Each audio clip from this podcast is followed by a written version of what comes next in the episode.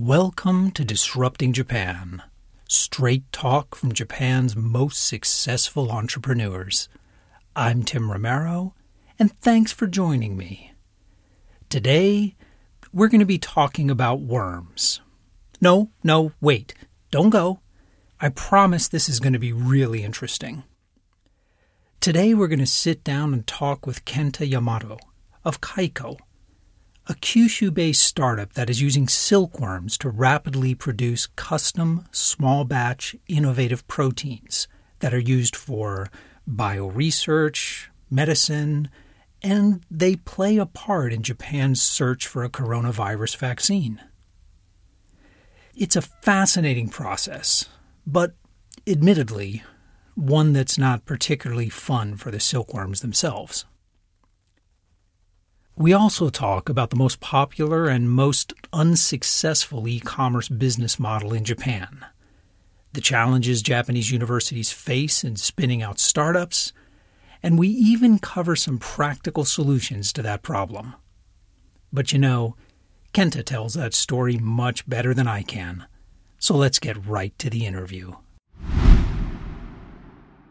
So I'm sitting here with Kenta Yamato of Kaiko, a company that uses silkworms to produce specific proteins used in medical tests and vaccines. And thank you for sitting down with me. Yes, thank you for me. And I have a very pleasure to explain our company's story. Yeah, thank you very much. It's great to have you on the show. You know, I, I try to explain very briefly what Kaiko does, but I think you can explain it a lot better than I can. So, at, at like a high level, what does Kaiko do? We started Kaiko two years ago in 2018.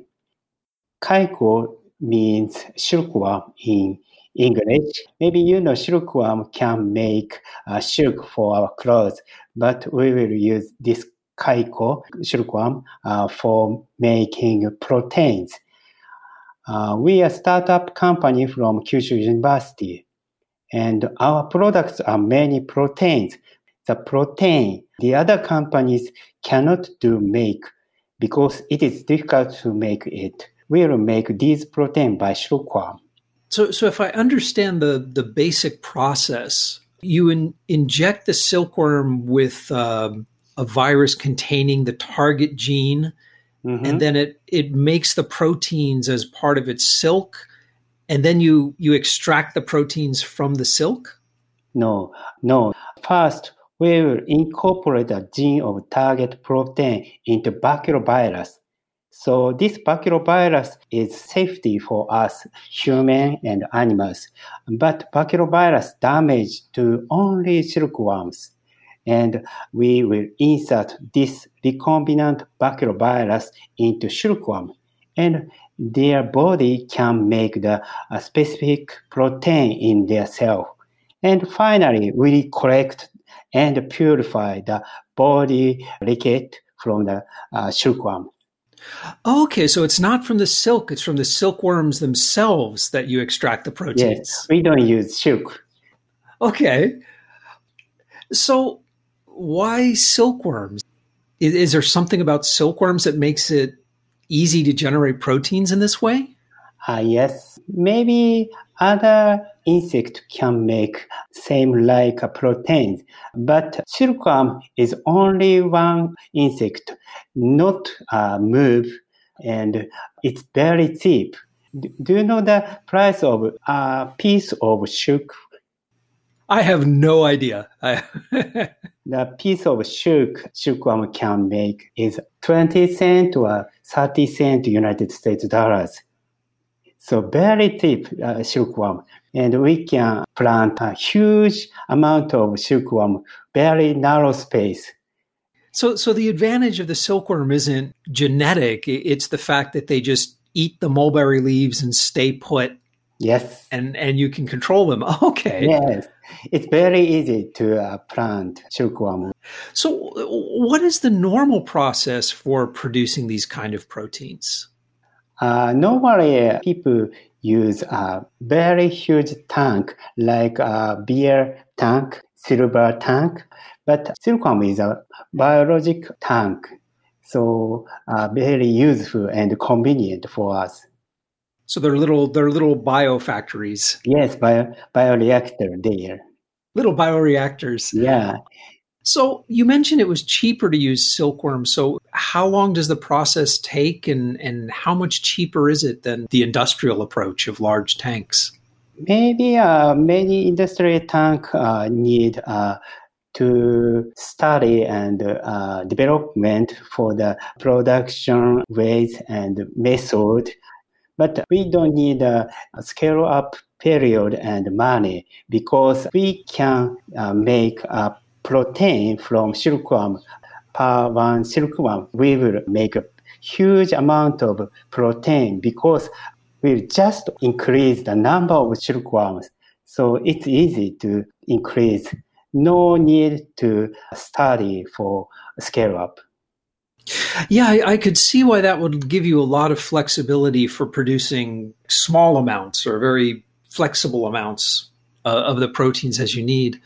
So, uh, what is the turnaround time? How long does it take from the time that you identify a, a target protein that you want to produce to the time that you've isolated it and you have that protein in the in the bottle?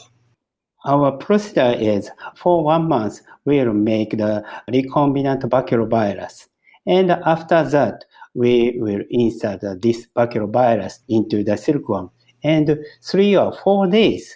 So they can make the target protein in their cells. So after four days, we'll pick up the protein from uh, silkworm. Just only four days.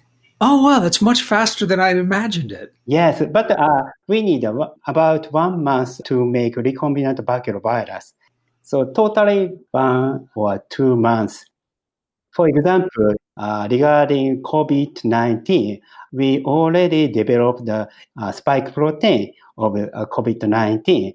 So March of this year, we get approval from uh, Japanese government to study uh, this COVID-19. And two months later, Kyushu University and our company had finished this study and we can get uh, S protein in May 10 or 15th. Yeah, about two months. Yeah, I, I want to go into more detail about the COVID research you're doing in a minute. But in general, what what kind of problems does this solve? Is it so? I mean, everyone's talking about COVID right now, but what other kinds of medical research and, and testing is is this technology likely to be used in? We are now developing the diagnostic product with partner companies, and maybe in September we can show our demo kits to domestic market, and uh, next our target is vaccine for coronavirus. Actually, before we get into the the details on the vaccine and the corona, I want to ask you a little bit about about your own background. You mentioned before you you started Kaiko in uh, April of 2018, but your your co-founders it's it's based on the research of of two very prominent researchers. But your own background is in economics and and business, right? Yeah. Yes, that's right. So, uh, how did you end up starting a silkworm startup? yeah, mysterious, maybe mysterious, but my history is long. Uh, so, after graduation of Yokohama National University, I joined Mitsubishi Heavy Industries I was responsible for the ship sales and uh, procurement for materials for shipbuilding and power plant. And after 15 years, I decided to make own company. The na- name is Burio, and we were handling internet product because I was in Kyushu Island 2000 uh, four or five. And uh, in these days, the first stage of Japanese internet trade. So I dealt Kyushu local product for example, Castella and any other product produced uh, Kyushu. So, so uh, like e-commerce sites selling Kyushu products. So using Rakuten Commerce. But uh, very busy. We could sell the product, but nothing profit because uh, we need uh, parking and it's dispatching, everything need for manpower. So no, I, I think that is yeah, it, it, that is one of the the most common and most commonly failed e-commerce models. Everyone wants to sell like interesting food and crafts from local hometowns, but we can sell, but no profit. so two years later, I decided to uh, return to salaryman, but I thought I want to make one more startup company. And I watched a commercial uh, Kyushu University has a business MBA course for businessman. Evening class and Saturday and Saturday class just only. So I joined. And in the MBA course, I met these professor, Kusakabe sensei and Kamiya sensei, and we talked about uh, silkworms problem and silkworms merit. So I found this is very interesting business and this is very Japanese domestic science.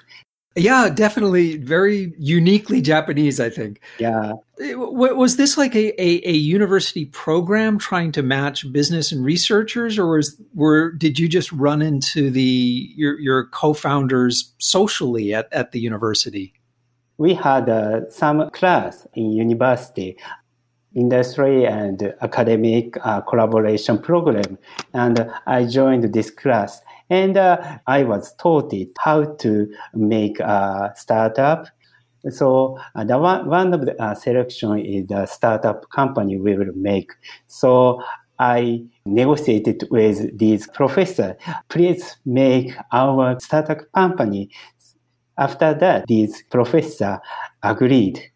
That's great. I mean, we're, we're seeing more Japanese university spinouts, but they're still pretty rare. So it's great to see this working out. Thank you very much. And one more matter is uh, Dr. Kusakabe uh, was willing to spread their technology worldwide, but he want to stay the professor's position in Kyushu University. He didn't want to be a businessman.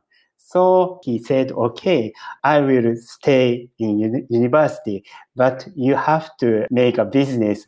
Well, that's, I mean, I, I think that is I mean, most professors are very, especially the successful professors, are perfectly happy being professors. They don't want to become businessmen. Are your co founders involved with the business day to day, or are they strictly focused on the research? Dr. Kusakabe also joined our company as a technical advisor and research and development is in Kyushu University's laboratory. And uh, production development is in Kaiko. Excellent. Let's get back because I, I really do want to talk about the COVID research. So originally, Kaiko was formed well before anyone had ever heard of COVID 19. Mm-hmm. But but it's now you're an active part in the search for a cure or search for treatments. We would like to make some agreement with pharmaceutical company for uh, making market of silkworm vaccine. But at this moment, no pharmaceutical company we can get. But silkworm, we have uh, some technology for eating medicine for animal medicine. But no pharmaceutical company interested. Last month, we decided to make ourselves eating medicine for human when I was reading about Kaiko, I, I, came across an article where you were talking about using um, silkworm generated proteins as a way of developing uh, antibody tests. Is, is that something you're you're still working on? Yes, we are still. University uh, now researching. And and so, what is the path to commercializing that? You you were mentioning Japanese pharma companies are very conservative and they haven't expressed direct interest in this protein manufacturing method. So, what is the path to get to production, to, to get these as part of the antibody test or vaccine creation? Um, don't you need the partnerships with the large pharmaceutical companies to make that happen? Yeah, we need a pharmaceutical company, and we don't hope to make some agreement with Japanese domestic companies. So we approach foreign pharmaceutical companies. In vaccine market, Global 4 company uh, shared almost 80%. One of them we approached this April and May, but uh, they said this is a time to show their own technology to the market because uh, it's very short time to approve. So they said your turn is next turn. So first is our technology by ourselves. So after that, your technology is very interesting. Many vaccine for COVID-19 depend on the DNA and RNA but our technology and our vaccine is based on protein, but just we will make a, a silkworm. So only the how to make different is just one. Sure, it's it's just the production method. It's the same proteins at, at in the end. That, yes. So what what do you think as a company, as as Kaiko, what is your best path to commercialization? Is it being part of the COVID research? Is it a, another avenue? We will hope to make some revenue from COVID-19 production. But normal our business plan is based on animal medicine, animal vaccine, and our revenue comes from the animal medicine and vaccine and research protein. So we can make the normal uh, protein for researcher and companies. And we have some business with domestic companies and foreign com- companies. And you recently raised about $2.5 million in a recent fundraising. And I, I, think you mentioned you were planning on spending most of that money investing it in better manufacturing equipment and, and pharmaceutical grade production. GMP production, yeah. We are now uh, design a laboratory, but we can use laboratory for production of animal medicine and one vaccine. So depend on the GMP rules. And uh, maybe for human, uh, it's too small. So then what is the the future of Kaiko? I mean, how do we scale this business? Are we going to be seeing you know millions of acres of of silkworms eating mulberry leaves? um, do you see Kaiko as scaling as a manufacturing? Yes. Or or more scaling as like licensing the technology. So how do, how does it scale? I mean, do you need just more acres of mulberry? We will just be a supplier of the medicines uh, liquid to the pharmaceutical company. And uh, maybe we cannot uh, license business because uh, silkworm is not easy to get in United States and Europe. Maybe China and India is easy, but our target market is United States and European. So we will supply the bulk medicine uh, liquid to the pharmaceutical company but do silkworms scale? I, I could see it being really useful. Like before, we were talking about how it was incredibly useful for producing very small batches. But could you produce like really large quantities, or would you be limited by the number of acres? I don't care of the volume of silkworm because uh, many Japanese farmer offered to grow silkworm by themselves Recently, silkworm farmer is decreasing, but potential they have. Uh, we approached many farmers in Japan. And also in Kumamoto, they have a very special factory for silkworm. So they can make 10 million silkworm per year. So we don't care. Okay, so capacity is not really an issue then. Yeah. A pair of silkworm can make uh, uh, 300 to 500 eggs from just only one pairs. So uh, the number is we can increase, increase, increase. No uh, worry about the number of the silkworm. All right. And uh, silkworm can only eat mulberry leaf. So if our business is developing and growing, we have to plant mulberry trees so we can decrease our CO2. You know, I think a lot of people would be surprised at how biological a lot of the medical industry is. Even like the flu vaccine is is not created in a in tanks. It's created in like millions and millions of, of chicken eggs. In Japan, chicken egg babies. Yeah, yeah. in America as well. Ah, yeah. I, I, suppose it's not that unusual in, in terms of creating proteins and, and replicating viruses and things to use other organisms like this. But you're affiliated with the university, so maybe it was easier. But usually for biotech companies, it's often very hard to find investors in Japan. Mm-hmm. Yeah, that's right. So did you have trouble raising money? Last time, uh, a little. I I have some trouble with uh, venture capital, but recently many venture capital approached us for investing because our business model is not narrow medical development. Our uh, business model is a platform for making proteins, and the proteins can be used for research protein and diagnostic protein and for vaccine and medicine. So we have uh, some revenue. And maybe next year we can get bottom line will be plus side maybe next year. So Japanese venture capital seeking for the good biological company. But narrow medicine development is very high risk. But our business model is low risk but uh, not a high return.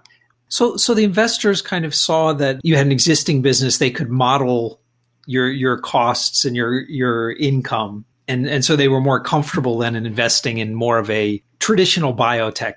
Yes, that's right. Okay, so Kaiko was spun out of a, a university, and I, and I think that's something that we need more of in Japan.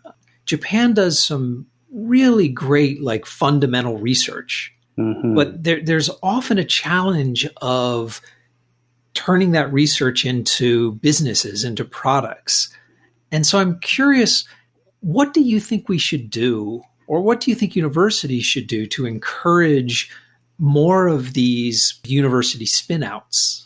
Yeah it is very problem for japanese universities uh, the problem is there is no businessman for making business model from the university's fundamental technology. So many good professor, many clever professor we have. But the problem is we have limited businessman from university. I think we have to make some more businessman for making startup company.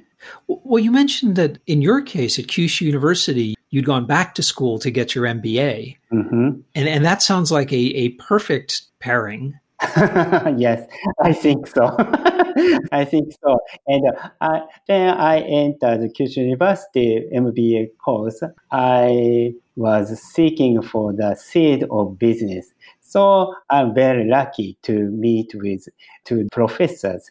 But many MBA school collect the student for just only business, not making business for uh, accounting and uh, well, I think another thing that was really useful in this case is that you'd had a successful business career before you returned to get your MBA you weren't just a you know a 21 year old new grad you know?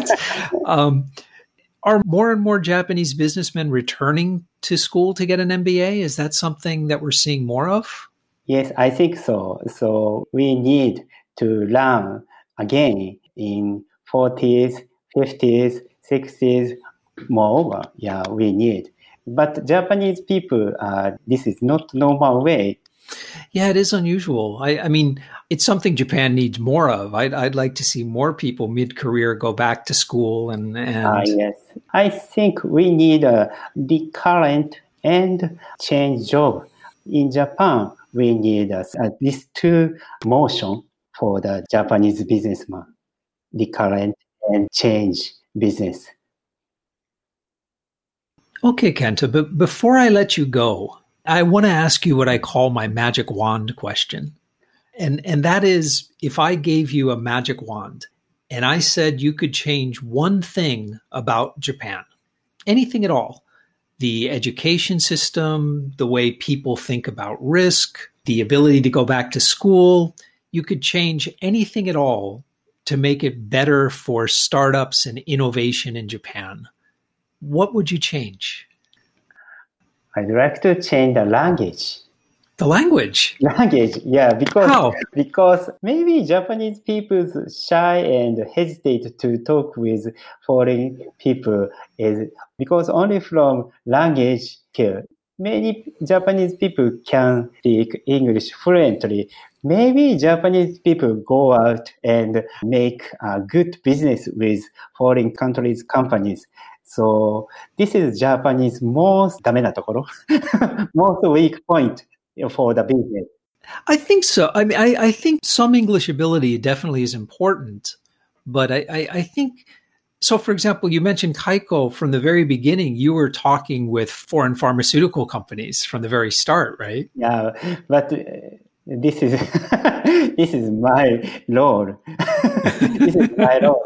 So I'm not good at to speak English, but I have to contact with many foreign companies, and I'm very shy. But I want to make my dream, so I need to. But I don't know. I, I think maybe that passion, that that desire to see your dream come true, is is maybe more important than than English ability. Yeah, but if I can speak English very fluently, I don't need uh, passion to talk with you. Maybe uh, more smart and more gentleman. I, I, can, I can speak with you. Uh, I, well, I, I know the feeling. I, I, I, I feel the same way about my Japanese all the time. And so today is easy to communicate with you because we can I can see your face and you can see my face. So uh, we can convey emotion. But if just only phone, it is difficult for me. But uh, writing is okay. But we need some time to consider uh, translation. so my to-do list is next year or the year after I will stay in United States for Kaiko's business. And uh, maybe I can smoothly communicate with you and maybe my business will expand. You can improve both the English and the business at the same time. Thank you very much. Thanks so much for sitting down with me. I really appreciate it. Thank you very much. And we're back. Before we talk about silkworms and biotech, I want to return to Kenta's first startup, the one that was selling regional specialties. You know, local foods and crafts online. For all this to make sense, I need to explain that regional specialties in Japan work a bit differently than regional specialties in the US or Europe. Like, like so many things, the system is more formal and structured in Japan than it is elsewhere. There, there may not be an official body that decides these things, but everyone pretty much agrees on what the regional specialties are from each prefecture and city. And when you return from your travel there, you're expected to bring some of those back with you to share with your family and coworkers. It's a nice system.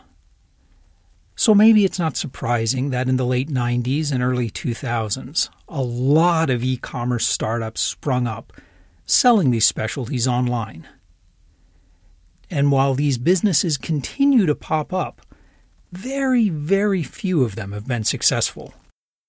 Now, As Kenta explained, much of this is due to the low margin nature of the business. But I think there's also a more fundamental reason. While many of the regional specialty foods are indeed delicious, that's not the main reason people enjoy them. People enjoy them because it's something we don't eat every day, and because someone brought it back for us. Things just taste better that way.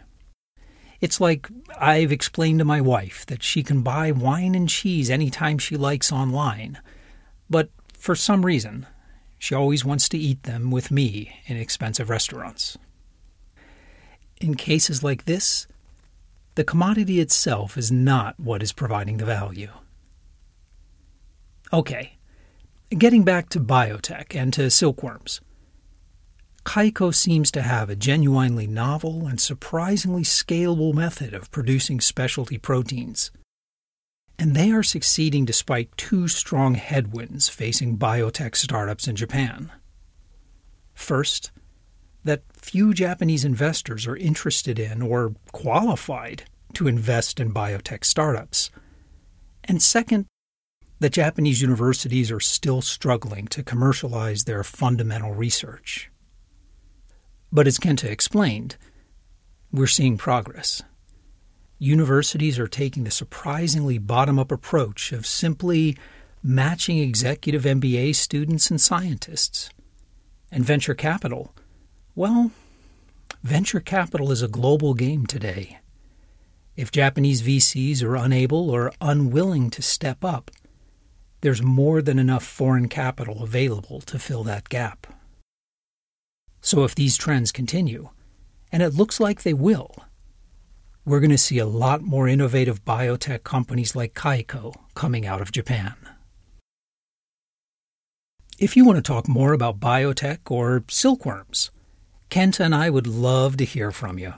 So come by disruptingjapan.com slash show 170 and let's talk about it. If you leave a comment, I guarantee that Kenta and I, or maybe both, will respond. And hey, if you get the chance, check us out on LinkedIn or Facebook. But even better, if you like the show, tell people about it. Disrupting Japan is my labor of love. It's free forever, and we have no advertising budget. People hear about the podcast because listeners like you enjoy it, and they tell their friends about it. But most of all, thanks for listening. And thank you for letting people interested in Japanese startups and innovation know about the show. I'm Tim Romero, and thanks for listening to Disrupting Japan.